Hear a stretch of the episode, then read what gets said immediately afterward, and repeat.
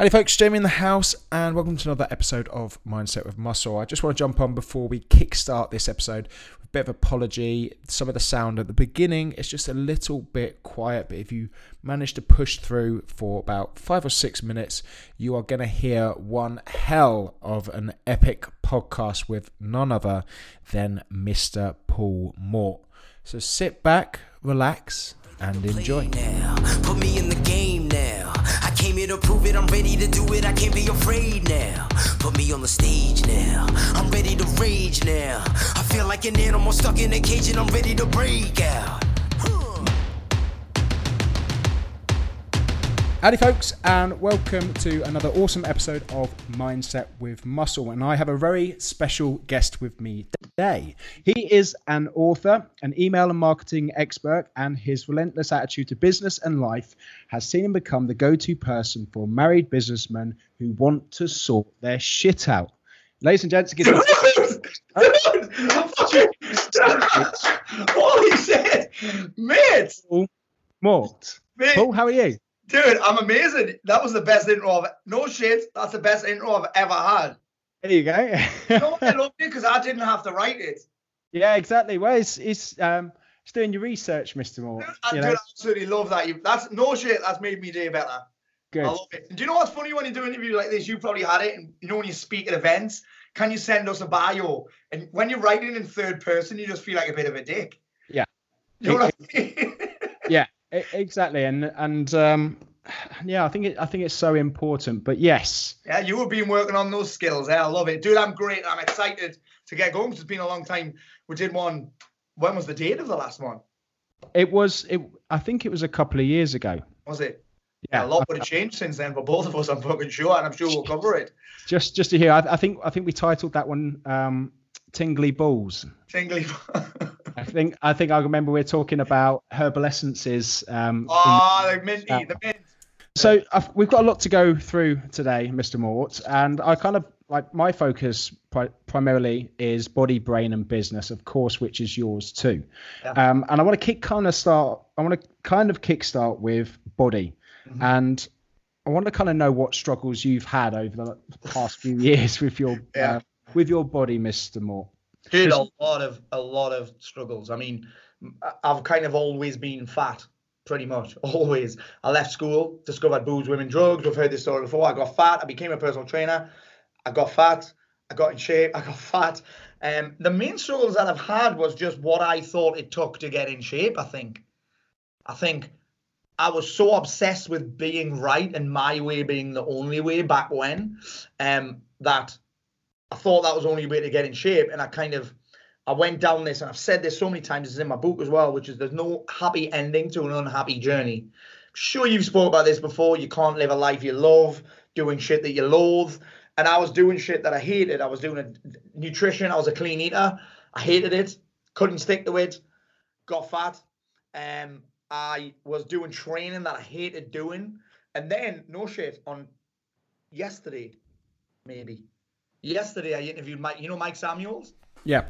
I read an article by Mike Samuels in 2015, and it was the one that he wrote that changed his life as well as mine. I told him, I said, mate, that article changed my life. When he wrote an article about how clean eating made him fat and how eating cheesecake and Pringles or something got him shredded. And he wrote this article that it changed his life and it changed mine because I think I was just at a stage in my life where I was willing to be wrong. I think we'll get so obsessed with our way being the only way that we'll do it and it'll make us miserable. So the struggles that I've had were that I couldn't get in shape. And when I wasn't in shape, my confidence is terrible. I'm a dick. I'm horrible to be around. My energy's low. And then I read that article. And again, it was a long time ago and I've still had my struggles. But then I got on this whole calorie deficit thing. That's a CFD, and all these evidence-based practitioners started coming out, and I must admit, when they first came out, they triggered the shit out of me. When this whole thing came out, I was like, well, that's bullshit, that's not healthy, and then I tried it, I was willing to be wrong, and I got in shape, and now I'm like, I said to Leslie yesterday, or Friday it might have been, Saturday it was, I skipped a workout, and I didn't feel bad. I was like, because it's part of who I am now, and I think part of just making it part of my lifestyle was finding a type of training that I love, and that got me in shape and that I could almost see myself sticking to forever. That's it, really. I was like, I'd tried so many things where I try and get in shape. I do shit that I didn't like doing. I follow restrictive diets. I would may get in shape and stay in shape for like a week and then just be on that cycle that I'm sure so many of the listeners have been on. You know what I mean? Doing shit that you hate, get in shape, get fat again, do the whole thing. And that was awful for me. It was never really felt like, and it's a bit of a cliche, but never really felt like a lifestyle change. And I suppose my reasons for wanting to get in shape just changed as well. And I think you're so right there. I think actually I remember you about a year or so ago, Paul, talking about, obviously, you know, your kind of exercise now is more boxing and Brazilian jiu-jitsu. Yeah, fighting. But which is something that you enjoy doing. But I think it's understanding that there are different methods, but very few fundamentals. And of course, what we're talking about is the fundamental fat loss is calorie deficit, but there's different methods to achieve that calorie deficit. Yes. And then when we break it down, those two are even more simplified. It's eat less or move more. So if you can find ways of eating less that you enjoy, and find ways that make you move more that you enjoy, then you'll win the game. And I think a lot of people forget that you enjoy, because you can do lots of different things that help you move more that you fucking hate. Yeah. And you can try lots of different ways to eat less that you fucking hate. Yeah. Yeah. And the key to it, and the kind of mic drop to it, is finding the things that you enjoy that adhere to either of those or both of those. Absolutely. I agree. And you know what? I think there is a case for sometimes you just have to do what's required, even when you don't feel like it. Yeah. I mean, I'm sure you're probably going through that right now, right? Yeah, exactly. But you know what? I don't feel like it today, but it's what's required to make this thing happen. But I think you couldn't live your life like that. Otherwise, you end up miserable. And you just get in this perpetual cycle of stop. Now I don't really have stop. It's just what I do now. And I think and I know that if I want to drop a bit of body fat, I maybe have to cut some shit out. Maybe I have to reduce my calories. Or what I've done this week is I'm just adding 5,000 extra steps to my day, which is essentially bouncing on that little trampoline that I've got, the old Robin style trampoline. It's either that, or when I do calls, I'll do it on the phone and I'll go out for a walk while I'm doing them, or I'll just walk to the office in the morning. That's it. If I want to drop a little, I'm going to Dubai in 5 weeks, so I want to drop a little bit of body fat. But that's the only change that I'll have to make, really. Yeah, and but also for me, it's about if I see it as if I see too many things as sacrifice, it feels like hard work. Yeah, and as I get older, I'm exactly the same. You know, like I come from a competitor's background. I know what's required to get in shape, but at the same time, you know, I'll get 2 or 3 weeks into tracking macros, and I'm like, fuck this, I just want to go down the pub and have a beer. Yeah. Or and you know, like now everything's changed, and to be honest, you know, it's what's the minimum requirement that I can do to look the way that I feel happy in, and you that's know, it. Maybe I actually think I'm working with the guys at Ulmer Performance right now, and they asked a great question, which is what level of sacrifice are you willing to make? And I said like a 7 out of 10. I said, that's great. What are you not willing to sacrifice? I'm not willing to sacrifice ice cream, and I'm not willing to sacrifice jiu-jitsu. Outside of that, I'll do pretty much anything. And they were like, that's fine, but they were great with it, because they were like, just understand that your expectations and your results will be slightly different to what they would be if you were doing the perfect plan. And I was like, I'm so cool with that, because I think it's okay to not be willing to do certain things. I think I used to lie to myself about what I was willing to do. Yeah. And I think now I'm like, okay, well, if I'm not willing to do that, A, am I prepared to pay the consequences? Yes, I am. I may not get as lean. And B, what am I willing to do? Yeah, but in itself, Paul, that's the perfect plan. You know, because if you were given the perfect plan, then it wouldn't work. So it wouldn't be the perfect plan. And I think that's where a lot of people get it wrong, because it's the perfect plan for you. And I think too many people sacrifice too much. And then, as with a lot of habits, they associate progress with like struggle, but not that I think there's very different types of struggle. You know, there are struggles that you need and struggles that you want, and struggles that you don't want as well. Yeah. Because I'm willing to struggle for certain things, but there's certain things that I'm willing not to struggle for. Yes. And that's changed massively over the years. It's almost like picking your battles, isn't it? Almost it's like choosing your battles. Yeah. Yeah. As I've got older, priorities have changed, things have changed, and you know, for me, well, I said it's a lot easier for me because I was an obsessed bodybuilder for many years. So 21 years of lifting weights, my life's very, very easy now. You know, it's not very hard for me to get in shape and stay in shape because the work's already been done. Which can be a lot frustrating to people who are on the start of their journey. Yeah, because... and you know what? I think sometimes you just learn about your body. Like, I know that I don't particularly love weight training, but if I don't weight train, my body does not respond very well and no resistance training. Yeah. Like, I was like, if I tried a challenge earlier this year, which was, can I get shredded just doing yoga and jiu-jitsu? And I couldn't. My body just didn't respond for it. My body felt soft. Yeah. And my body just, and I just learned that what's the minimum required dose on weight training, because I don't particularly love it. It's okay, I'll do it. I'll do it if I can do it in the morning, and I'm going to get 3 a week in, and that's all I'm getting in. But I'm okay with that. My body responds better to that. Yeah, I think, you know, I love weightlifting, but at the moment I'm not doing any. I'm just doing cardio, and my whole body composition changes because I stay the same weight, but I look at, I kind of look a bit blamongy, if you know what I mean, a lot softer. Yeah, but fluffy. Yeah. Fluffy. That's a great way to put it as well. Yeah, but to be honest, I'll tell you what has changed. My mood has got better. Has it? And the reason my mood's got better is, you know, a workout's probably half an hour, 45 minutes. I'm on my mobile phone because I'm tracking it, which then causes me to maybe just check Instagram in between sets and lose the whole point of why you go to the gym. Yeah. And the next thing is... I'm still on the old school training journal. Yeah, and I do exactly that. And sometimes that's the best thing. But now I'm running a lot and now I'm swimming a lot. Mm. I can't be on my mobile phone. So I get hours in my head. Yeah. And it's just an absolute game changer. That's what jiu-jitsu and boxing's like. I did an interview for actually our jiu-jitsu gym the other day. They're doing a documentary. And they're like, Paul, why did you do jiu-jitsu? I said, you know what it's like? A, because my kids are good at it and I don't want them beating the shit out of me when they're teenagers. B, is... It gets me around people, which I'd love to look at as well. It gets me around people, and it's not isolated training. One of the biggest mistakes men make is isolation, so it's getting around people, this community. C is that I find it like violent meditation. There's nowhere else to be. I can't. Yeah. I'm just trying not to get strangled or get my arm broke or get my shoulder pulled out the socket, and I'm trying to do that to someone else at the same time, and at the end, we're mates. You know what I mean? Yeah, Mark, who works for me, who's here, I keep saying it on the day because I train jiu-jitsu with him. He's better than me. And I'm like, mate, you are going to get it tonight. But it's fun. Do you know what I mean?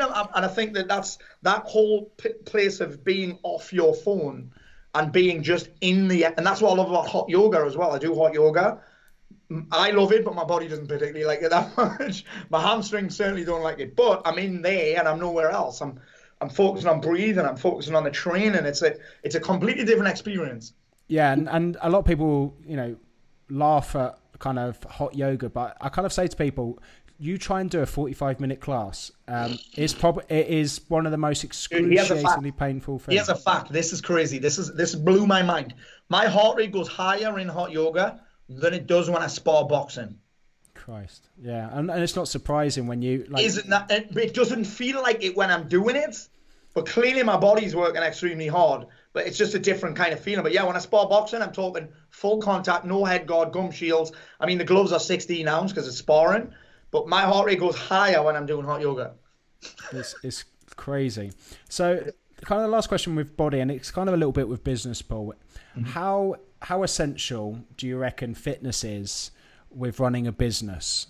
And I'll tell you, like from my own personal experience, and of course, you know, this is your area of expertise because, you know, you work very much with married men who run successful businesses, but then they kind of, like from what I've seen, a lot of guys kind of justify not being fit and use their businesses as an excuse because it's quite easy for them to turn around and go, well, fuck you, I run a 7-figure business. You don't know what that's like. Yeah.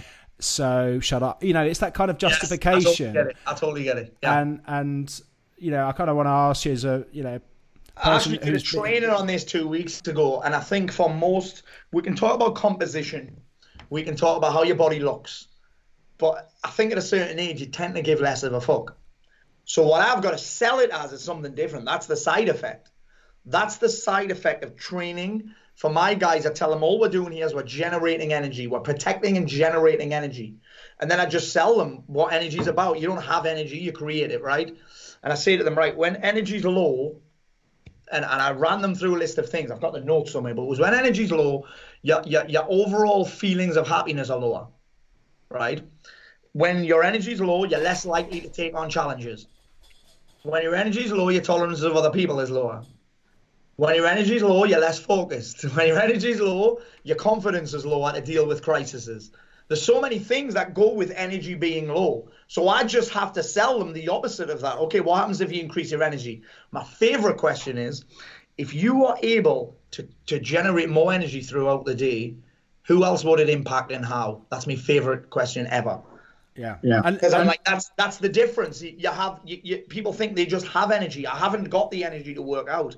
I mean, but that's not what energy is about. It's like a power plant. A power plant doesn't have energy. It generates energy, same as you.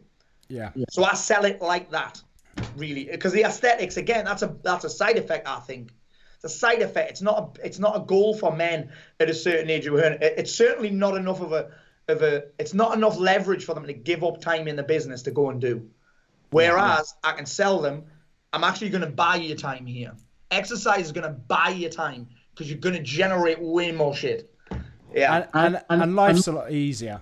I think life's much easier, and you get, less, as you said, you get less triggered. An analogy that I kind of gave it is like, you know, for those of you who are gamers, I'm not a gamer, by the way.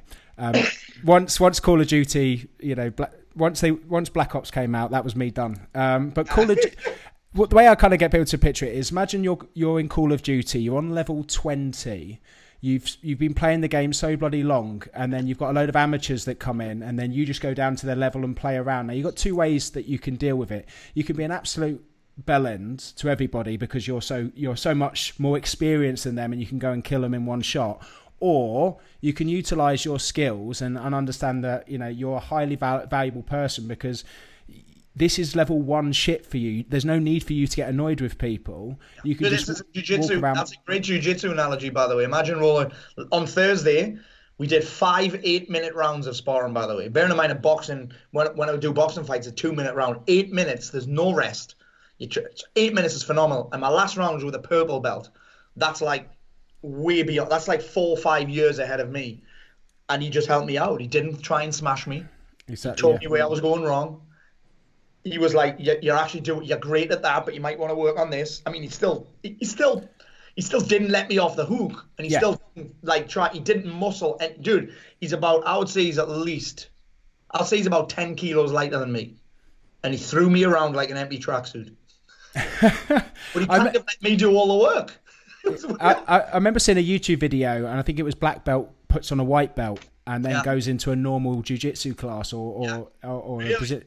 and it was amazing because obviously he's not showing his black belt skills. He's just doing these little things that make people scratch their head, going, what just happened there? Because, and I think it's that perception in people's head is, you know, we're very status driven, as in like, we won't listen to someone unless they've got a blue tick or they've got loads of likes and that. And to a lot of people, unfortunately, that's their kind of jiu-jitsu black belt. The only problem with social media and the kind of measurement of that is that people can get overnight success, people can get lucky, and that doesn't always show a level of experience of a person, how many likes and followers. Someone said that to me, IFS actually, now we're saying that. Someone said, oh, Paul, I'd seen James had shared your stuff before. He said, but you only had 5,000 followers, so I didn't bother listening. Yeah. Which is weird. And then what made him listen was when I showed him my Stripe account in my... But it's once again, it's a measurement. And of course, you know, coming from a marketing background, you know, authority is one of the biggest things. It's like people obviously online and that want to know, why should they listen to you? And it's that perfect markers. It's like understanding, right, okay, that's got 1 million views, I should watch it, as opposed to that one who's got 10 views. We just segued into business without even mentioning it. We have, yeah, I think so. Holy shit. Hey, do you know how to spell segue? Have you ever seen this spelling before? S-E-G-W-A-Y, isn't it? No, dude, it's not. It's S-E-G... U-E. Is it? Yeah. Segway, the one that you're talking about, was that one? Oh, yeah. Paul Blart Mall Cop one you're talking about. the, when you're going from, when you're transitioning, how crazy your words, how crazy is that? Yeah. Yeah. But it's, I think as well, the reason I talk about body, brain and business, because there's commonalities between all of them, and you kind of need all of them.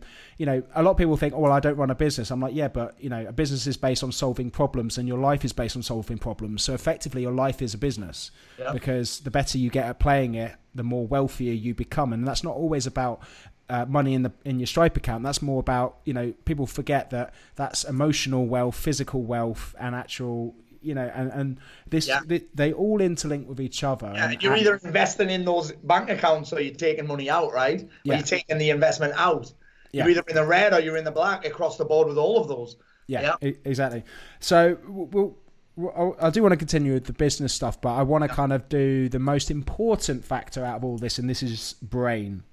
And you know, something that you've mentioned a lot, you've gone through the ringer the past few years with lots of different things, which kind of makes you in itself an authority on, you know, I would say very much, Paul, on things like anxiety and mental health. And it's something that's really become a lot more prevalent over the last year or so, especially with social media. You know, something that I've done this year is I've donated £5 to every person that signed up to my challenges to the campaign for campaign against living miserably. So we've raised great charity, yeah. And you know, it shocked me that 84 men every week in the UK take their lives. That literally that literally stopped me in my tracks, because I think a lot of people aren't willing to talk about mental health because they don't think that somebody understands. And it's very much like, you know, I do a lot of work with combat stress, and you know, the same with a lot of mental health. You have PTSD, and one thing I say that a lot of soldiers struggle with about PTSD is that they're not willing to share because they don't, you weren't there. Like they're not willing to speak to a civilian because you don't get it, because you weren't in Afghanistan, you weren't in Iraq, you weren't there. But as soon as they see that you were an ex-soldier, that you've been to the places they've been, you can, you know, have that common ground. They open up a lot more.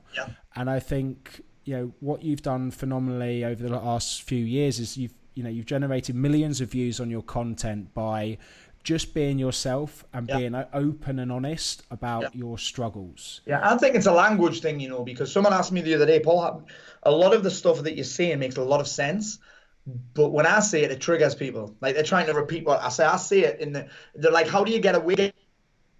Actually, I get away with saying quite a lot. Something's just happened to my mic, but I'm sure it's fine. Is it all right? Yeah, all good. Yeah, all right. I think it just switched over or something. Oh, okay. He asked me. He said, "How do you get away with it?" I said, "I just say things how I would like them said to me, because I think mollycoddling never worked for me when I was struggling. It never, being told everything was okay, having smoke blown up my ass, never worked for me when I was struggling. I needed a bit of tough love, and it wasn't a pull yourself together kind of thing. It was like, listen, I get it, but you're responsible for how you feel. No one else." And that's what I needed. So I think that's all I've been able to do. And I've had, listen, the alternative to me sharing and being myself was keeping it in a line about it. And I'd already been a rock bottom. So there was kind of no further I could go. So the option, and part of the reason why I was a rock bottom was because I was constantly lying. And my favorite trick was covering shit up with humor. I was thinking about this today, actually. I was writing an email, Jamie. Can you remember Dirty Uncle Morty? I was like, I was thinking to myself, what the fuck happened to that guy? He kind of just went. And I was right. I was thinking about it today, and I suppose that's what I did. I covered everything with humor. How much I could drink, how much I could eat, all of that stuff. I just covered it all with shit. And that was just me hiding it. And I think that's what most men do. We hide things. We hide behind humor, and we'll often hide behind booze quite a lot. That was my trick. So I'd already done that. So I'm like, I have to be someone fucking different now. And I think I just ran with it. And I think what's been great for me is a lot of it's been quite organic. I never have to force talking about this stuff anymore. Yeah. And I think part of the problem is that people don't know what, everyone talks about, oh, we need to talk. I'm like, is that the fucking answer? People don't know what to say. Yeah. I think it's, as well though, Paul, I think it's a timing thing, because I've just literally poured my heart out into my new book, and my new book's called Meltdown. And dude, that is a sick title, by the way. I love that. Yeah, and it's basically helping you turning your hardship into happiness, basically. And something that I realized when I was going through a lot of my dark, I had a really dark 6 months in 2017, which I've spoken a lot about. Yeah. But I would never have spoken to anyone about it because I thought I could figure it out myself. And, a lot of people get triggered because, I was lucky too, but I didn't also, I think I was naive because I didn't realize how much people were doing for me behind closed doors. And I only literally realized 3 or 4 months ago when I kind of said to myself, yeah, I sorted my own shit out. And then I had people say, well, no, actually we did this. And it just blew my head because people know me so well that they knew that there were certain things that they couldn't blatantly do something, but they could literally kind of right place, right time, be there around, speak to a few people who conveniently reach out and do stuff. But don't mention the elephant in the room. And it was like, holy shit. And I think it was that kind of realization. But I think my ability to talk so much about it now is because I'm out the other end. Yes. When I was going through it, I wouldn't have spoken. I've actually got a lot of my videos saved from that time. Dude, I deleted my Facebook account for 18 months. Yeah. Have you gone back to see any of the videos and content? Dude, I have. Amazing. Yeah. And dude, I'm so fucking fat on them. Yeah. Dude, they're amazing. Yeah, I actually shared one at IFS as well, and people were like, holy shit. Yes. Yeah. Even just the way I talk was completely different. Do you know what I mean? Yeah. And well, the thing is I remember, the thing is I still showed up every day, still did all my lives, still did all my walks and talks. Yeah, every single day I still turned up, did everything, and obviously I was running the business. So nothing on social media you would have never noticed at all. Yeah.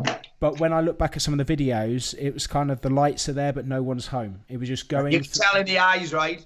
You can tell in the eyes, yeah. Yeah, it was just when I spoke, it was words based on experience from reading books rather than personal experiences through struggle. Yeah, so it was like recital rather than insights. Yeah, it was just like, here's what that book says you need to do. And, I just say it confidently and it's believable. I think that's why people resonate a lot with you, Paul, when you talk about this stuff is because you have come out on the other side. And I think that inspires a lot of people to show that there is a light at the end of the tunnel. Yeah, and I think because I'm able to do that, I think that's why the language resonates with people, I think. Because then people that say they don't get it, when I say certain things, and I don't even do it on purpose, I just talk about my experience, the words that I use and the way that I describe it, I think that's what resonates with people. Because I remember, dude, I've seen so many shrinks, so many. I've seen every IST going, spent a lot of money, private NHS, the works, right, went everywhere. And I could just look at them, I'd be like, you don't fucking get this, do you? Every single time, I'd honestly, sometimes I'd be like, listen, it's not for me, this, I'm out. My wife would try and drive me back down, I'm out. And it's in my book. I talk about a guy that I saw online, Garrett White, said a few words, and I was like, this guy fucking gets it. And it was the language that he used, the way that he spoke, the way that he talked about it, not necessarily even how good the content was. It was the words that he used and the way he described how I was feeling. That's essentially, I think, what I've been able to... I don't even say do very well. It's just what I've done. Yeah. And that's what resonates with people. And I think that's what's important is that you can't fake it. No. I don't think you can fake it. No. And I've heard people talk about mindset stuff in the past. Yeah. And it's just like, it's important to learn from books. But then what I do is, a huge book that I'm talking a lot about at the moment is The 15 Invaluable Laws of Growth by John Maxwell, because they are so important and relevant. But what I do is kind of take them and make them relevant to my audience. And I think that's what's so important to do because, some of the greatest books have been around 80 odd years. And, we spoke before we went on this about stoicism. Some of the stuff there is 2,000, 2,300 years old, and it's still relevant today. Dude, mate, you'll be getting quoted in 2,000 years' time. Yeah. Yeah, I'm tinkly balls. but But it's taking that and finding its relevance, adding a few fucks in there, and making it relevant to the kind of person that you are. And I think that's what really gets through to a lot of guys. You know, guys in 30 plus, who have been around. They they haven't got time to read the books. They want the kind of the quick synopsis of it, and they want to get to the end of it. But also they want to know that there is a light at the end of the tunnel. And I think two of the biggest things that a lot of people talk about, especially with business, especially with brain, because we're kind of segueing over to business now, is anxiety and overwhelm. Yeah. So what kind of tips can, like, I love both of these two. What's the difference between anxiety and overwhelm? And for me, I'm gonna do. Sorry, I can't even wait. Sorry, finish the question. I'm so excited, man. So, what would you say the difference is between anxiety and overwhelm? Okay. What things can people do to change it, and what did you do to obviously change a lot of your anxiety and overwhelm? Let me first frame this and say I have a lot of experience on anxiety. I can't remember the first time it happened, but I remember I actually had a little one on the way back from IFS on a plane, and I hadn't had one for a long time. Let me pre-frame this. The worst panic attack that I ever had was on a flight to, I was going to Syracuse in New York for my friend's wedding. I was 4 hours into an 8-hour flight to Chicago, and I watched a film and it had kids in it or something, and I went to text my wife while I'm in the middle of the flight, and I was like, shit, I can't speak to my kids. Fucking meltdown, dude. Like, I'm yomting around. Obviously, I'm in fucking business class because I'm a snob now. Obviously, I had to mention it as well because I'm modest. So I'm walking around business class, and the stewardess is like, are you okay? And I'm like, not really. Sweating. Right? I said, listen, I'm having a fucking anxiety attack here. And she asked me all sorts of questions. She starts panicking. She's like, are you on any meds? I was like, yeah, I've got bipolar. And she's like, are you feeling violent? I mean, you obviously don't get what bipolar is. It's nothing to do with violence. And then she rings a doctor. She rings the doctor from the airplane, which blew my mind. Then she got this big briefcase out with a lock on it. So had meds in it, and she gave me these pills and wiped me out for the rest of the flight. And I was so fucked up from that I actually missed the connecting flight, just despite being at the gate 2 hours before the flight took off. In the gate, ready to take off, and I missed the flight. I was so sedated. Anyway, I had to get a flight the next day. So that's the level of panic attacks that I've had. Some terrible ones. I couldn't go in a toilet where there was no gap between the ceiling and the door because my anxiety was so bad. I've had panic attacks everywhere and every week, and couldn't get on an aeroplane, had a fear of the dentist. And then there were a few breakthroughs that I had in terms of anxiety that made so much sense to me. So much sense to me. And I'll give you a few distinctions that I got. I love that word, a few distinctions. It was so bad, I've had anxiety coaches, I've been on anxiety retreats, I've been all over the place. And one of them was it was with a guy called Charles Linden. He's apparently the anxiety expert, and he just gave me some shit that blew my mind. And one of them was that often with anxiety, we mistake discomfort for danger. Discomfort and danger are two completely separate things. But the big thing that he taught me was about creativity, okay? People that get anxious are usually of high creative intellect, right? You think about this. Most of the things we're anxious about are just making up. We're anxious about things that haven't happened yet. We're inventing, we're quite literally creating problems. And that's because we're not solving enough problems. So I completely fixed, or thought I had, I actually got out of anxiety quite quickly the last time it happened. I completely fixed my aeroplane panic attacks. Bearing in mind, I used to have to take 2, 3, 4 diazepam on a flight, right? And I completely fixed it by... He basically told me that when I'm anxious, I'm anxious because I'm sitting there trying to relax or I'm just inventing problems. And he told me, he said, when you next time you're on a flight, he said, just take something to do that holds your attention. Because you can't have your attention on something that you're doing that you're busy with. It could be work. It could be a book. It could be a movie. It could be Football Manager. It could be fucking Call of Duty. It could be whatever. For me, I actually take all of those things, so I've got nowhere to turn to, right? I can't do that and be over here being anxious about being on the airplane at the same time. It's that simple. And I fixed it like that. Once I got my head around that fact and I tried it and I held my attention here, changed my life. Same with the dentist. I used to have to get knocked out to have a filling, like completely wiped out. You know what it's like getting sedated like that. You feel like shit for 2-3 days. So I said to this dentist, I was going to have a tooth removed, which is a different level to a filling. And I said, can you do me a favor? I said, I get really anxious sometimes when I'm in a dentist, like so much so I've needed this tooth out for a year. It's so bad now, like the whole of my jaw hurts. So I said, can you do me a favor? Can you just talk to me all the way through the procedure? And here's the thing, because my attention was on her voice, just talking me through the whole thing, I forgot about the fact she's got that sucky thing with the fucking hands in my mouth. I can't feel my jaw. I can't swallow properly, or I feel like I'm going to swallow a middle finger or a thumb if I swallow. I forgot about that whole thing because my attention was over here. So those are called, they call those diversion tactics. So that's the first piece of it that helped me with it. The other thing, I don't even know where I got this from, is that anxiety is really just, and I say just because people will get triggered by this, right? I did when I first did it. Anxiety is just a state, okay? And a state, basically it's a state that your body and mind go into that kind of disempowers you, right? But you don't catch anxiety and you don't, it's not a contagious disease. You create it. And you create it through your physiology, your focus, i.e. where your attention is or what you make things mean, and your environment and your language can also affect it. So people's language these days is terrible. My anxiety. I'm like, dude, it's not your anxiety. It's just it's an emotion you actually experience. So for anxiety for me, it's if I can manage my physiology, breathing, posture, how my body feels, all of that stuff. Like, for example, if you get anxiety, if you create anxiety, and you drink coffee, it's like pouring petrol on a fire. Like, why would you do that? It's insane to do that. So I stopped drinking coffee a day before a flight. I stopped drinking coffee. I'll be in a fucking foul mood, but I get through the flight. But things like that. And then physiology, breathing is a huge part of anxiety. I've actually just done a course and it was amazing called The Art of Breath 101.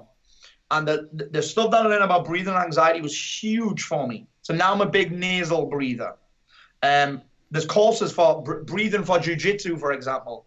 Because I used to get anxious in jiu-jitsu when people got me in a certain position, I'd shit my pants. Now I can handle it because I learned about breathing. And again, the focus thing, that's just where your attention is.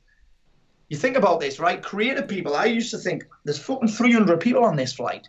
How am I the only one that is sweating and trying to get out of the window, that tiny little window?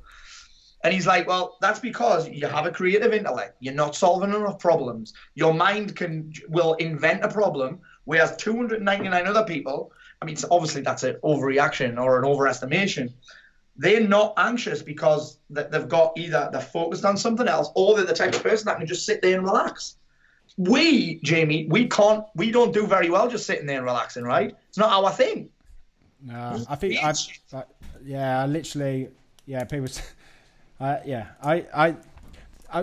when you were saying that, I just remember the last 2 times I had a mini panic attack.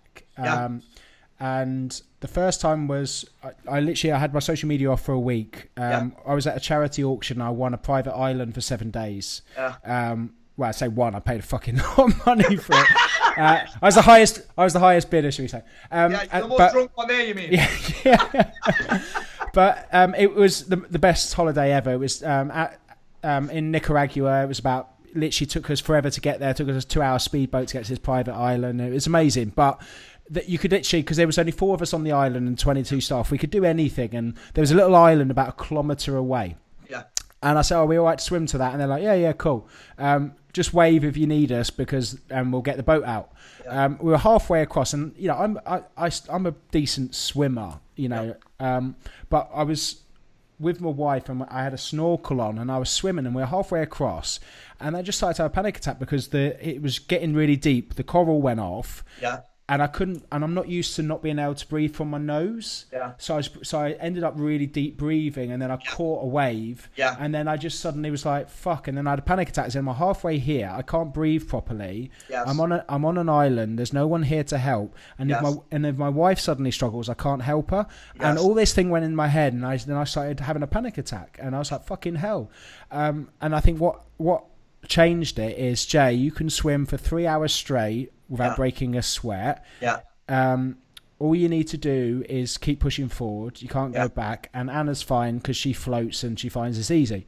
Yeah. And that sorted my head out. But at the same time, it was just like, fuck, I needed to really identify what it was, because shift your attention and sort your breathing out. Yeah. And I was just like, look, this is easy. Just carry on. You've only been swimming for 15 minutes. And it was lucky because we got to the island finally. We waved the boat over. It took them 25 minutes to get to us. So, and the next one was only lasted a couple of minutes, but it was during my backwards run. It was an hour in, and I knew I had 23 hours more of doing it. And I kind of like had a little bit of and I was just like, I shook it off. It's like, just chill, listen to the music, and just get back into that state. Yeah. And it's weird because I know exactly how it comes on, and it is just literally overthinking something. Yeah, dude, I had a panic attack sitting in the car in a traffic jam. I'm like, I'm stuck in traffic. Had a panic attack in the car just because I'm stuck in traffic, and this is a shift for me. You know that podcast, My Dad Wrote a Porno? Yeah. Well, I used to be into it quite a lot, and I just put that on. Took me a little while to get over it, but eventually I'm listening to this. I can't listen to this with integrity, like be fully in this, whilst at the same time panicking. I can't. It's impossible. I can't be in two places at once. And I think that's a huge thing for me because it's so simple, yet it can feel difficult. But it's just, here's what I think it's down to. It's down to training. If I train myself to divert my attention, I actually use meditation for this. Because if you think about it, this is why guided meditation works. Because when people just lie there, they get, I can't believe we're talking about meditation at this, but when people just lie there and try and empty the mind of thoughts, it's impossible. Because when you lie down, there's nothing to do but think. Yeah, right? Exactly. Right? Nothing to do but think. So you can't empty your mind of thoughts. You're not in control of the thoughts that come in. You are in control of which ones you give attention to and where your attention goes to. So guided meditation works. I don't use it. I'll tell you what I do in a second. Guided meditation works because your attention is on fucking Andy's voice. Andy from Headspace or whatever. Your attention is on his voice. That's why it works. I can't think thoughts and listen to his voice fully at the same time. So I just use, when I'm meditating, I just use mantras or attitudes, they're called. And I go back to the attitude. You might call it an affirmation, whatever. It might be counting your breaths. That's why counting sheep works for a lot of people. You're counting the sheep. You can't count sheep with integrity and think shit at the same time. That's the concept of it. And that's that plus the physiology of anxiety, huge deal. And that's, for me, that is the solve. But understand that it's not a disease. You don't catch it. It's not contagious. You have a strategy for creating your own anxiety. Oh, sorry, I'm not even going to say your own. I'm going to say you have a strategy for creating the state or emotion of anxiety. You just don't know what it is. But how exciting is that? If you figure out what's creating it, what's creating this? Is my dad? Am I eating shit? Am I having too many stimulants? Is my breathing? Am I a mouth breather? Is my breathing all over the place? Am I out of shape? Am I in shape? Could I do more? Could I look at my diet? Am I eating too much sugar? I mean, I'm not saying that's the answer, but stimulants are an obvious one. And then it's like, okay, well, where's my attention? Most people I talk to, and I talk to a lot of men, I'm sure you can imagine, right? I'm sure you do. And most of them aren't working towards anything. The mind has got nowhere to go other than, and they start to get obsessed with how they feel and how they don't want to feel. They start to get addicted to feeling like shit. They start to get addicted to what they don't want in their life, and they don't have any goals. I call them the purposeless man or the wandering man. Men are just wandering around with no purpose. And purpose isn't like a calling. I think that's overrated. People are like, oh, it's my calling this. Purpose is just a sense of purpose. And just having some simple goals to work towards, like in the Santa Shred, shameless plug, having some goals to work towards gives you a sense of purpose. And that, for me, can also start to help people who suffer from anxiety or who create anxiety, because now their mind has something else to take it up rather than this shrunken. And I think as we get older, our worlds actually become smaller and we become more insular as we get older. Have you noticed that? Yeah. I did a training last night with my guys. When you're at school and that, you've got youth club, you've got your friends, you've got homework, you've got football, you've got the girl whose knickers you're trying to get into. You've got all this going on in your life. But then as you get older, that kind of shrinks a little bit. You've kind of got work, your wife, your kids, maybe a couple of mates, and that's it. Your hobbies start to disappear. And for me, that's a big cause of it as well. There's nothing else holding your attention. There's no purpose. You're not moving towards anything. So, yeah, that's a big thing. Now, overwhelm. For me, very closely linked. It's the same kind of feeling. what I think with overwhelm is you've got to consider it's not really a thing. It's not really a thing. It's like, I've got a list of shit to do. It's too much. It's not exactly overwhelming you. Do you know what I mean? It's a list of things. You can't be overwhelmed by a list of things. So for a start, I'm like, you just believe in your thoughts there. You just believe in your thoughts. And I think anxiety can come around as a result of that, because that's where your attention is. Too much to do, not enough time. And also I think it's just not about, you're just not clear on your priorities. Or you think you have to do all of the things. You can only do one of them. You don't have to do all of them, but you can always do one of them. Choose one. Which one? Whichever one's easiest. That's you know, the eat the frog thing. I like the eat the frog thing, but I'm like, I'm going to stack a couple of easy fucking wins up first, mate. I'm going to get the warm-up done. I'm going to do the easy shit first, and then I'll hit the big thing. But I think as well, you know, I talk about eat the frog, but at the same time, like from a boxing analogy, if you want to build a confidence in a fighter, you give him a couple of easy fights, so he builds up his confidence so he can go for the heavyweight champ. Of course. And I think that's important. I mean, something that's helped. Jimmy, if you think about this, in your workout, sometimes when you don't feel like working out, you sometimes say, do you know what, I'm just going to do the warm-up. And then if I'm not feeling it, I'll walk away. That's what I mean. Yeah. I think what I kind of do, I mean, I very much condition myself to do things that I don't want to do and do them anyway. Yes. And, you know, I spoke very much about, I've started cold showers, I've started dipping in the sea, and I've wanted to do it for ages, but I finally started in March this year. Yeah. And the biggest... How often do you do that, by the way? What's that? How often do you do that? Because I'm getting my tattoo done at the moment, and he's advised me not to jump in all the time. It's like I'm having it every 2 weeks. I have a week of not doing it and a week of doing it. But as soon as this, how often would you do it if you weren't doing that? Every day. This is a very personal question because I live literally a 30-second walk from the scene. I never go in. Okay, yeah. So it took me probably 2 years of wanting to do it I started with 30 days of cold showers. I committed to doing it every day. 14 days in, I realized how much you adapt to the cold and actually could get under cold water now. I can get under cold water now and I don't need to take deep breaths or it takes my breath away. And that's from conditioning it. But at the same time, that's a great example, by the way, of how to crush anxiety. That cold shower thing helps anxiety a ton. It's your response to stress. But it's also two things, okay? We've just spoken about meditation. Yeah. Two things. Focus your thoughts on something else. Yeah. And breathe. When you jump in fucking cold water, you do not think of anything apart from, fuck, this is cold. That's all you can think of. And breathe. Yeah. So for the 15 to 30 seconds that it takes for your body to adapt to that cold... Yeah. You literally think of nothing and just have deep breaths. And then suddenly, literally, like I say, no matter how cold the water is, so I started doing this at 9-degree water in March. Yeah. No matter how cold the water is, it takes 20 to 30 seconds for it to not feel cold anymore. Dude, and that's how long the average panic attack lasts for, by the way. There you go. And then what happens then is you get this massive euphoric feeling. Yeah. You start randomly laughing for some reason. And then you... And it is the most insane thing when you walk out. You feel invincible for about a minute. And then, you like, depending on how cold it is outside, you've literally you've got probably 2 minutes to get your shit on before you can't feel your hands. But at the moment, you know, it's a little bit warm at the moment. I'm looking forward to November, December. Yeah. But it is a complete game changer from a point of view, as well as every morning that I know that I'm going to go for a swim. I wear my swim shorts before I go to bed because I wake up and it might be spitting with rain. And I instantly tell myself, don't go in today. Yeah. But then I get up and I look at my swim shorts. I'm like, well, why would you have your swim shorts on if you weren't going to go in? So basically, Jay, you're full of shit. And the days that I don't want to do it are the days that I need to do it most. Yeah. So that's conditioned me. And the things that you'll get the most from it probably as well. And every time I come out, I'm like, I'm glad I did it today. Yeah. So actually now I've learned to have a better relationship with my head on the things I don't want to do. I know that I've just got this pattern disrupt to go get, basically I say to myself, and it's actually a thing is regardless of what it is, I just say to myself, get in the fucking sea. Yeah. And I actually like said it out loud once when I would always I'd say, Jay, just get in the fucking sea. And it's got nothing to do with the sea. It might be just to do with something like I can't be asked to go to the gym or I can't be asked to fill out my tax return or something like that. And I'm just like, Jamie, get the fuck in the sea. And it's just like, and it's always those things that you feel better after you've done it. And then it's funny that thing, you know, when you're talking about the cold showers, that's kind of what I said for the anxiety thing.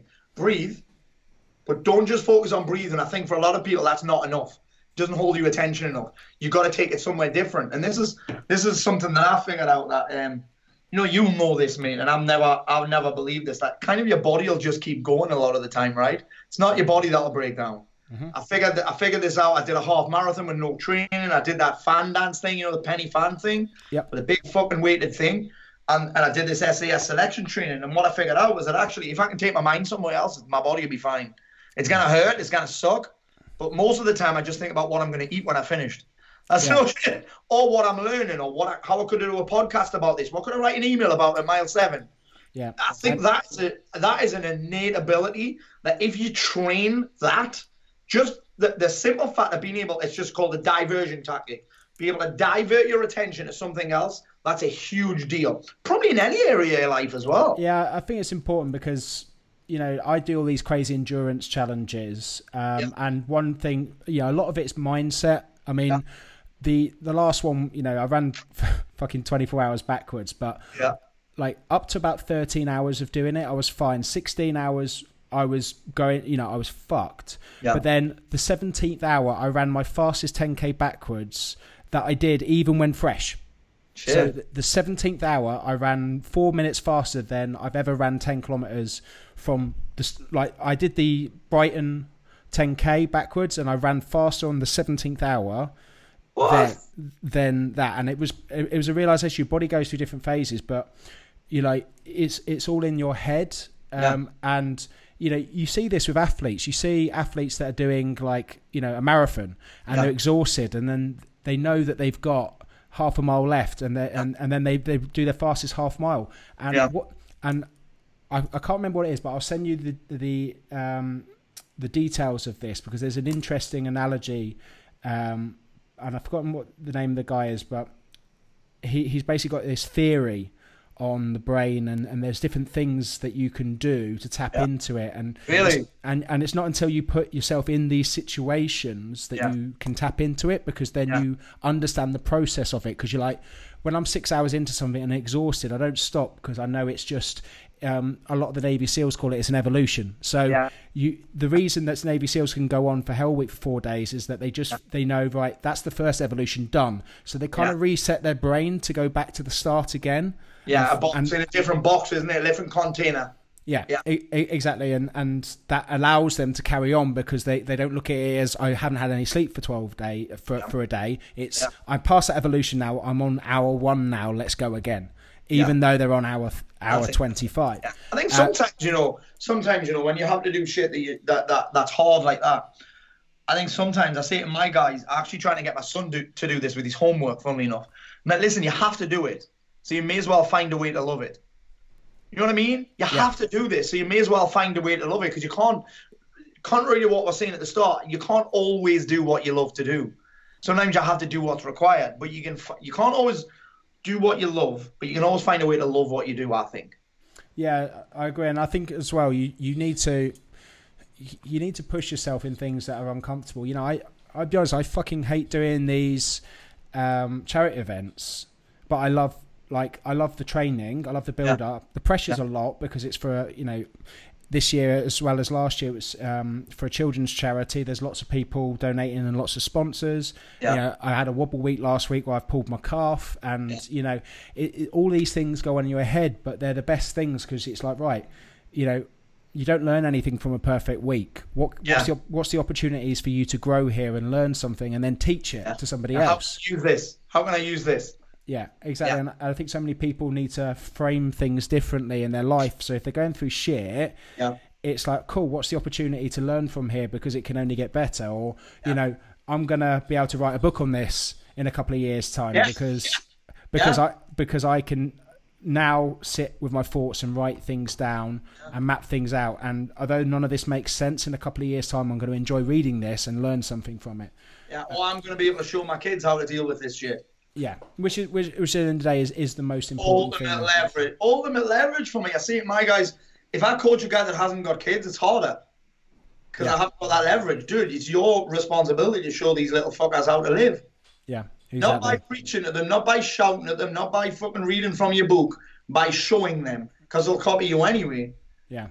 Whereas I think it was a quote: "Children don't learn; they absorb."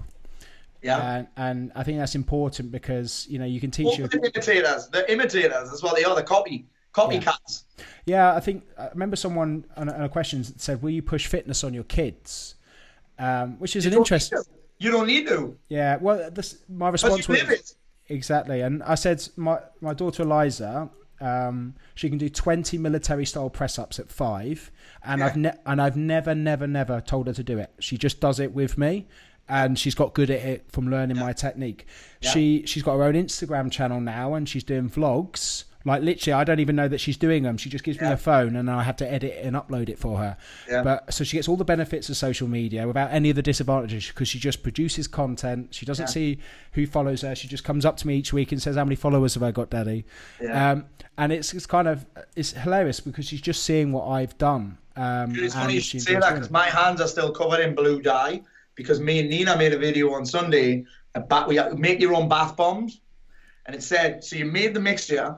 It said add a couple of drops of water to it and then make it in like wet sand, but I added too much water and it went literally just bombed before I even made it. And I, honestly, this blue dye was fucking all over the place. So yeah, but she gets videos from, she watches YouTube obviously, but she gets the whole video thing from me and she's better than me at it. Yeah, but they're brought up with it now. Yeah, and that's why I say to a lot of, we're transitioning into business now, but I say to a lot of people, look, if you say I'm shit at video, it's like the world doesn't care because in 10 years you're going to be really odd because everyone, no one will be nervous on camera because they've had it from day dot. When I was at school, we didn't have video cameras on our phones. We didn't have anything. We didn't have phones. Yeah.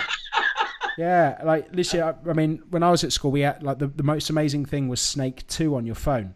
Dude, check this out, right? When I met Leslie, my wife, I used to have to ring the house phone, and that's how long ago it was. How crazy is that? I used to have to say, hey, is Leslie there?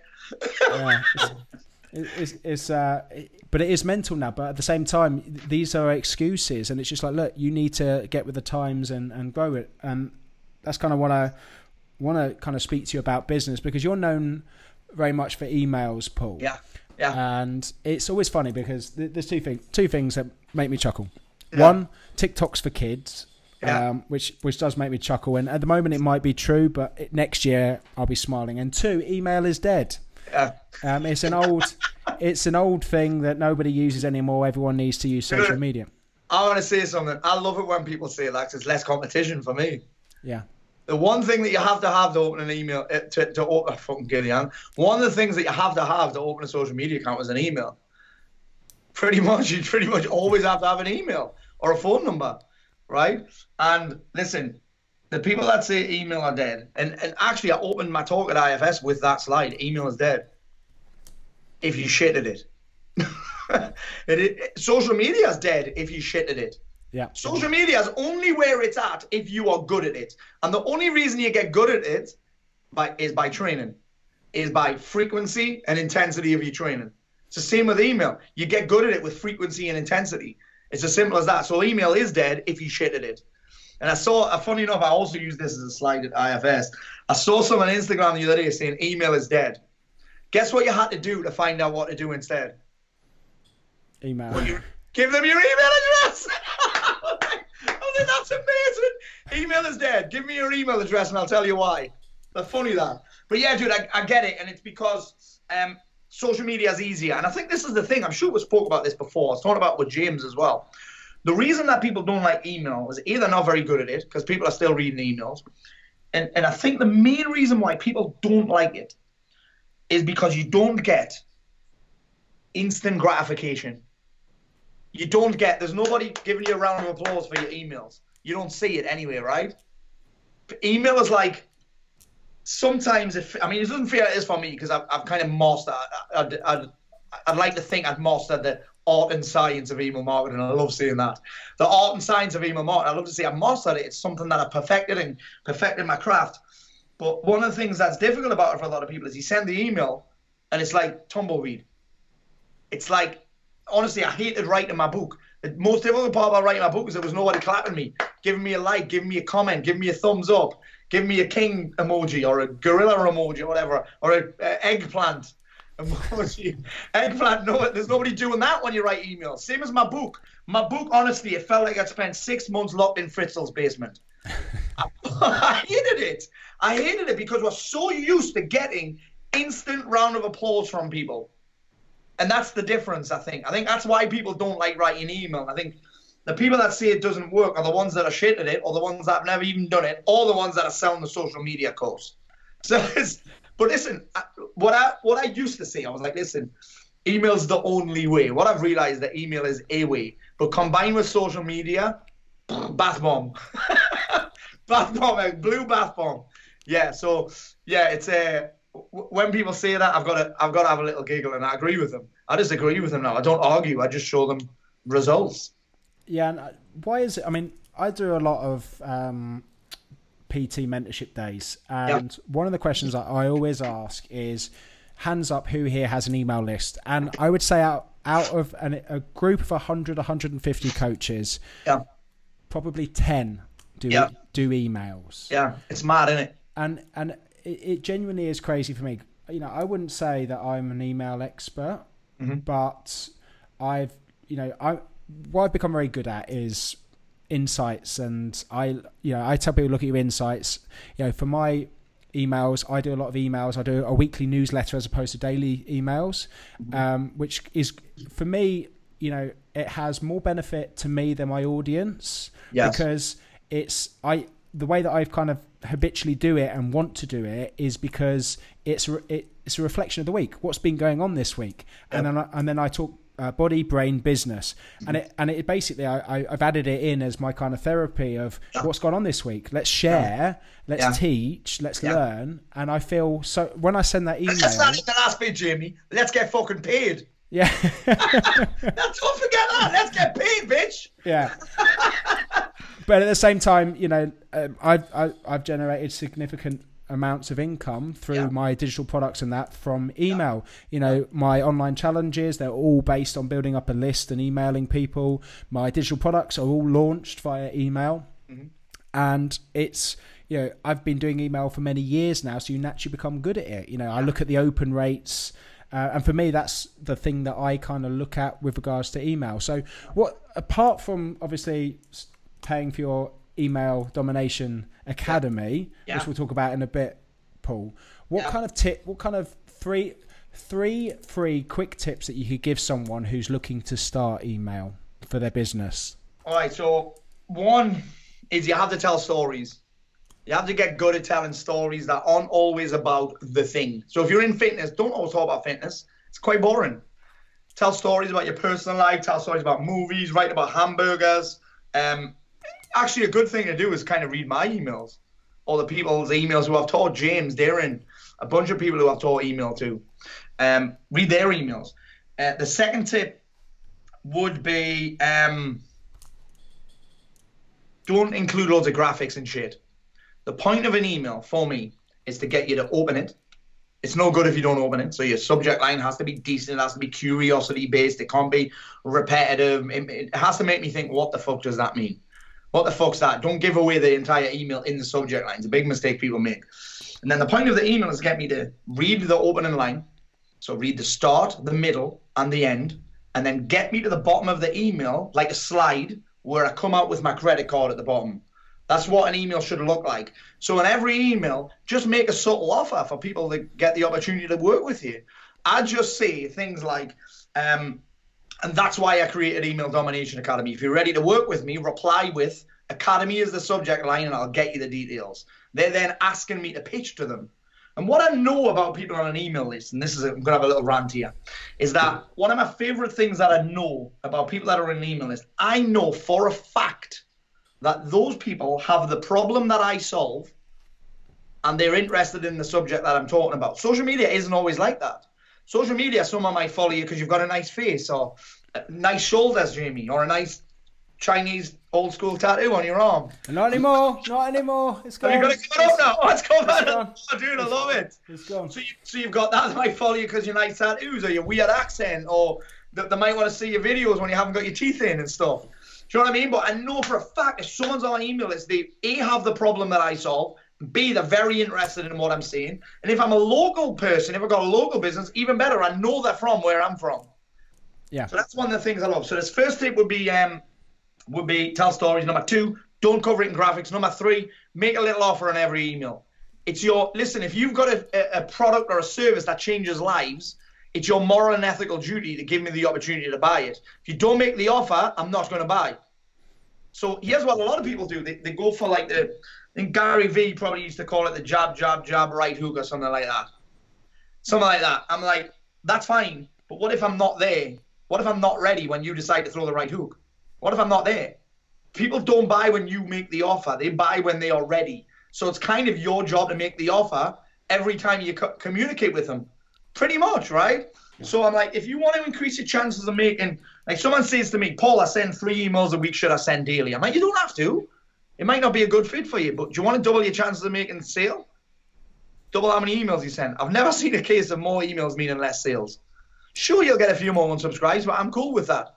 And I think that's a lot of people's excuse. They're like, don't do daily emails because people, and this is very much similar. Don't do daily emails because people will unsubscribe or people will get bored of you. Yeah. That's too. But at the same time, whenever I do a marketing campaign, a lot of the guys that are launching a product, they say, I don't want to talk about my product today because I've talked about it for the 3 days straight. I'm worried that my audience are bored. I'm like, no. Like, you don't even have to talk about it in the main body. Just throw a little fucking transition in.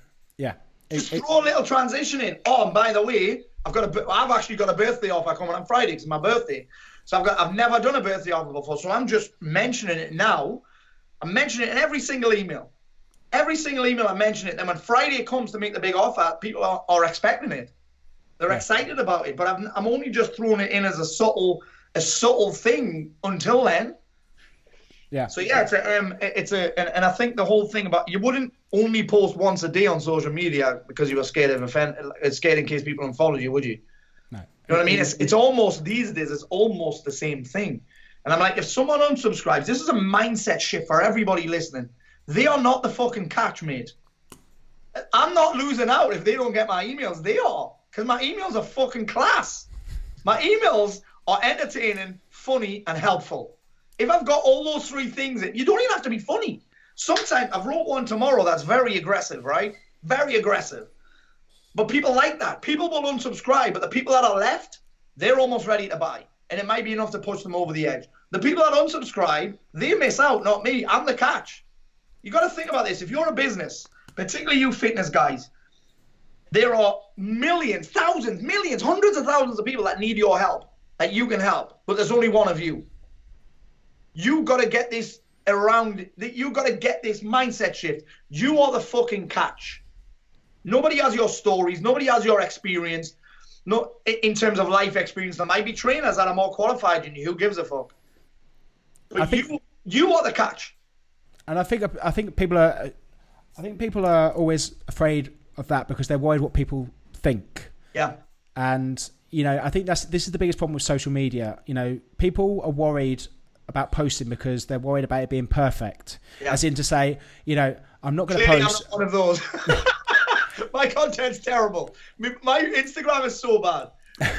but I think as well, you know, one thing I find is that I get very good posts and then someone will correct my spelling or grammar correct me. And I say to people, look, there's 3 grammar mistakes in my best-selling book. Yeah. And you've got to, if you are unable to read the message through the mess, then I'm not for you. Yes. And also my publishers said, let us know where the spelling mistakes are and we'll take them out. Yeah. And I literally said no, because any person I know that will message me now or write a review based on that, I know who needs blocking or unfollowing, because you're not going to, not that I would block or unfollow, but it's just like, they're not the people that are for me. You know, I find it inspiring that someone can write a book who failed GCSE English. You know, so that. You know, I literally, funny story. I used to email my family when I was in Iraq in 2008 when I was a soldier, and I used to use, like, my grammar was I was even shocked myself. Like, I used to put, instead of anyways, it would be an N E ways. I still send one like that. I just write an email with that subject line, N-E ways.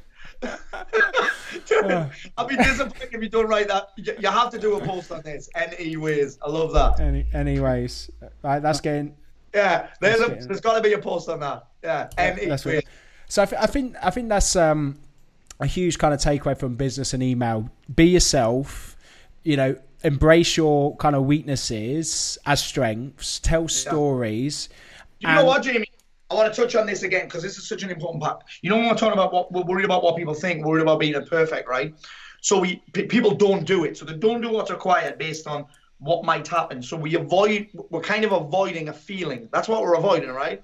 We're avoiding the feeling of being criticized or being rejected. Now, whatever that feeling is, by you not doing that work or putting that thing out there, you're getting that feeling anyway. Do you know what I mean? So you may as well make some progress. Do you know what I mean? Yeah. And the most of the time it just gets, and I mean, when you fail to do something, when you fail to put out content, when you fail to express yourself, when you fail to make a post because you're worried about what people might say, the feeling you're avoiding is the one you get or end up getting anyway. Yeah. So you may as well get something from it. And it's kind of a vicious circle because you don't do it, you don't get the result, and it kind of convinces you why you shouldn't have done it anyway, when in actual fact, you know, it's just like, that really doesn't make sense. You know, a lot of people I've asked, said, so your Instagram, you haven't posted in like a week, and they're like, oh yeah, well, you know, I was consistent and then no one was following me, so I didn't post. I'm like, oh, so, and then I totally hear that, dude. And I was like, oh, that's a great tactic, because I heard someone who did that, and then 6 months later they had 1 million followers, and they were like, really? I went, no. No, they fucking didn't. Yeah. And yeah. I'm just like, you know, dude, you know, anybody that's successful on social media and even in business, anybody, you got Gary Vee with Wine Library TV. You got Joe Wicks with his fucking Bosch videos and whatever he first started them. I think he was on Snapchat originally, right? Yeah. Something like that. I think he said he'd done 10,000 tweets before he made his first sale. Tweets, there you go. James did email for 6 months before he made a sale. You've probably gone through periods of fucking tumbleweed. But the difference is just you got the compound effect. I said this, I finished my talk at IFS with it. I went to a jiu-jitsu seminar with John Cavanagh, Conor McGregor's trainer. Black belt in jiu-jitsu, all the people, they were fucking savages. And I'm there as a new white belt, couldn't even fucking move properly, right? And I'm thinking, fucking hell, I'm so shit at this. I'm so shit at this. I might just fucking feign it, like do a Quinjury. I might just do a Quinjury and get out and just pretend I've hurt myself and just watch. And then it just occurred to me, actually, I'm just a white belt. I'm not shit at it, I'm just a white belt. And the only difference between me and him is he started before me. And he kept going longer than me. And it's funny, what I realized from jiu-jitsu, I've actually tried to start it numerous times. It's only the past year that I've really been consistent with it. And I try to start it numerous times. And what I noticed is that if I don't show up, I don't get better. The worst part is if I don't show up and everybody else still keeps going, they get better than me. Do you know what I mean? I was saying to Mike today, I was joking with him, saying, mate, I'm going to fuck you up tonight. He was like, one day you will fuck me up. And I'm like, I'll not, because you will keep going. The only chance I've got of catching you up is if I keep going and you stop going. So and that in itself, it's huge. And that in itself should be motivation for him, because he doesn't want you to catch up. Yeah, exactly. So. Exactly. I love that. Yeah. And you were saying it about training right at the start.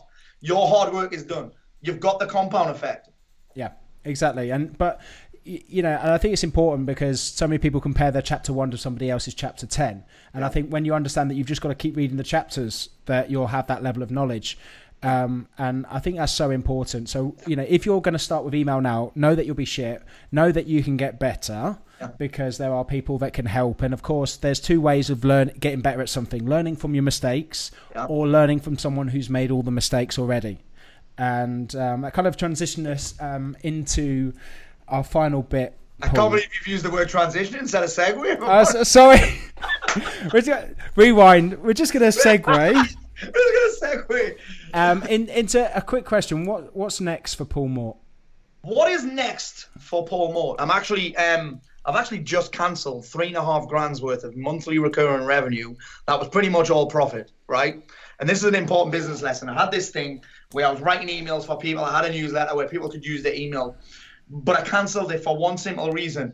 I'm growing Unstoppable into a fucking monster right now. So Unstoppable is growing at a huge level. I'm 1,000% committed to it. This year or next year, I'm looking to putting on the Europe's biggest ever male-only convention / seminar / boot camp. I'm looking to get Tyson Fury involved, all this kind of thing. That's something that I'm looking at for next year with the Expert Empires guys, funnily enough, but my thing.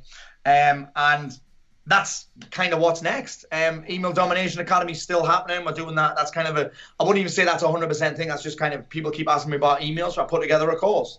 In terms of that, just in terms of my body, I'm going to compete jiu-jitsu again in December in the old guys category. It's called the masters category. And that's it, mate. Nothing really crazy. No crazy shit going down. Just continuing. Like I say, building momentum. I don't make mad commitments. I do big shit, but I don't make mad commitments. I'm just continuing to build momentum, you know? Yeah, and it's all, Paul, from me personally, it's always inspiring to see, you know. Oh, thanks, man. People, I think, especially in this industry, people always need to kind of reinvent themselves and change and find things that you enjoy, because this is very much like that Navy SEALs thing, you know, that we spoke about. And that's true relentlessness. It's like, right, cool, that chapter's closed. We're back to square one again, but with a new passion and a new energy and a new focus. And it's kind of feels like being reborn again, because you have all of that built up energy that you have, you know. It's very rare to find something in business that gets you feeling like when you first started building your business. Yeah. And you know, I kind of... That's the key is, Jamie, I see you doing this as well. We'll grow some, we'll break a bit off the end, and we'll see how much bigger we'll make. We'll break a bit off the end. So we'll go through these phases of just breaking bits off. You know what I mean? And then putting a new bit on it, breaking a bit off here. How can I tweak this? Yeah. And you know, for me, it's exactly the same. You know, I always go back to that time where I was made redundant in 2012 from, you know, I had a decent job working abroad, and I had no money. I put 16 grand on my dad's credit card, well, my credit card, borrowed my dad's bike, and cycled up to this PT studio in the middle of an industrial estate by a prison. And that was the most exciting time for me, because I was in control of my life. And 6 months later, things started happening for me. And exactly the same happened this year. You know, I closed the gym. I went fully online. I split from my business partners. And I genuinely felt like I was back on my bike, like my dad's bike. I haven't given it back. Sorry, Dad. I've still got to give it back to him. Has it still got no seat on it? Jimmy doesn't tell me that. When he cycles, he takes the seat off. That's why he walks funny. Someone probably brought me to the politically incorrect, but hey, listen, each other. But I feel passionate again for business, because I'm creating something new. I'm changing, you know, everything's evolving and changing. I think that's so important. And you know what? I say this to my guys. I'm like, you get to create excitement every day. It's your responsibility to create it. You don't have excitement. You create it. I ask this question every day. I got it from Brendan Burchard, and I answer it every single morning. It is, I fill in this blank. One thing I can get excited about today is, every morning I answer that question. Because at that, just writing that down, if there's nothing in my schedule where I'm like, there's nothing there, guess what I get to do? Put something in. I'm responsible for creating this excitement, this motivation. And that whole creating feelings thing was just a giant breakthrough for me. You can have a strategy for creating any feeling you want. You've just got to be willing. And I think that works well for business. When people see that you're genuinely waking up and excited about what it is that you're doing, people tune in more, because they want it, you know. Negativity is infectious, but so people feel your energy, bro. People feel your energy, even if it's online. People feel it. You got to be responsible for the energy you put out, in my opinion. Yeah, and I think I think it was. I actually wrote something down with Brendan Burchard's. It was in his Motivation Manifesto. Oh, what a fucking great book, man! And I just want to kind of add it quickly now, if I can bloody find it. I've got so I do everything in my notes, but luckily, dude, that is such a good book, by the way. Feel the day, nice. And I think so. Yeah, and I think people don't feel the day, as in like just stop for a second and feel it, like and it sounds a bit woo woo, but it's not. It's just like, look, hang on a minute. I'm chatting to Paul in my home office while we're getting work done. You know, having fun in my business, of which I've created 100% myself. Yeah. You know, next door's my son, my wife, and I just feel the fucking day. I keep forgetting. I still keep forgetting you've got a son, Matt. Yeah. It's that reflection that's so important. Yeah, so, and do you know, you've just said that, and a few years ago, I would have poo-pooed that. I'm doing a lot of things now that a few years ago, I'd have been like, that is complete and utter fucking woo-woo bullshit.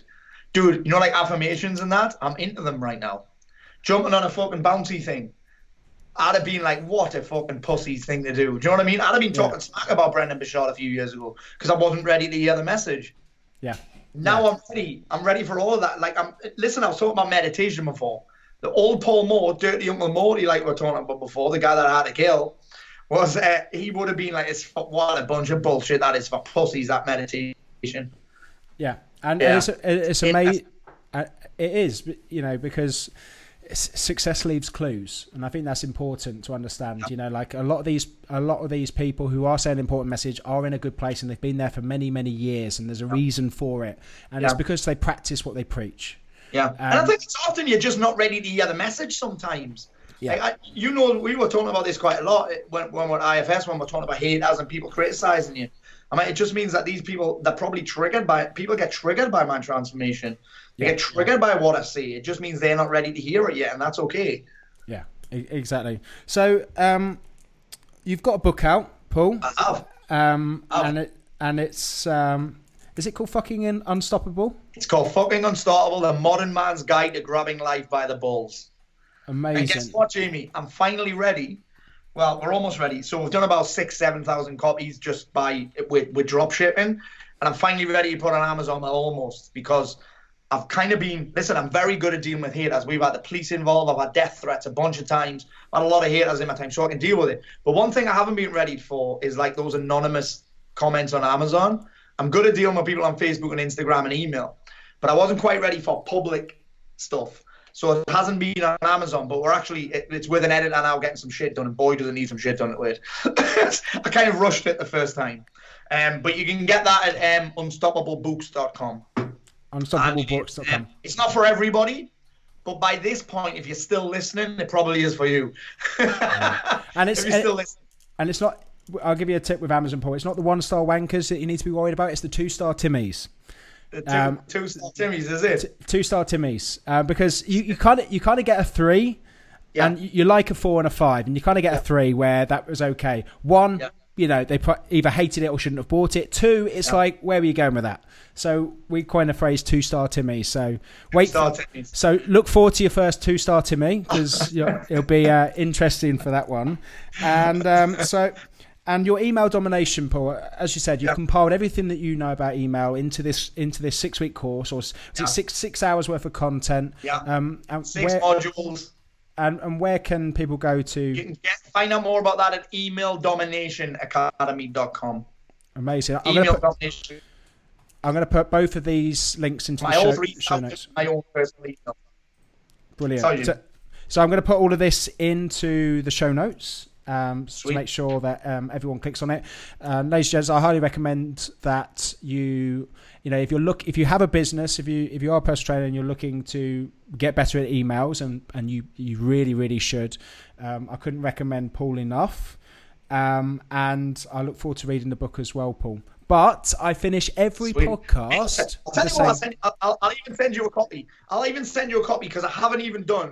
Do you know, anyone that writes a book will be like, oh, you need to send it to people. Yeah, that's never been my thing. I'm sure you get this. Have you had a lot of people send you books and you've never read them? Yeah. Yeah. Yeah, I didn't want to be that guy who sent a book to someone and say, read this, and then them not read it. So, but I'll send you one, mate. I'll send you one. Yeah, yeah. And I will read it. I promise you I'll read it. And actually, get that, dude, I'll tell you what I'll do instead. I'll give you the audio, because the audio, by all accounts, is fucking hilarious. Oh, brilliant. I'll tell you a little story about the audio, right? I'd sold 100 copies of the audio and I hadn't recorded it, right? So I was like, shit. People were like, where's the audio? I've just bought it. I'm like, we're having technical problems. So I went to record it. I'm like, fuck it. I'm just going to record it with GarageBand. Right? GarageBand or GarageBand. And my mic was fucked. So I had to use, A, I had to use the computer audio, and B, I didn't have time to edit it. But what came out was raw, and people loved it. Because I was like, listen, you're going to hear me fart. You're probably going to hear me stumble over words. But what happened was I actually came up with something better, because I'd be reading something, and I'd be like, that doesn't even make fucking sense. here's what I was supposed to say. And people love that rawness, so I'll have to send you that. If you guys are listening, then go to unstoppableaudio.com. unstoppablebooks.com.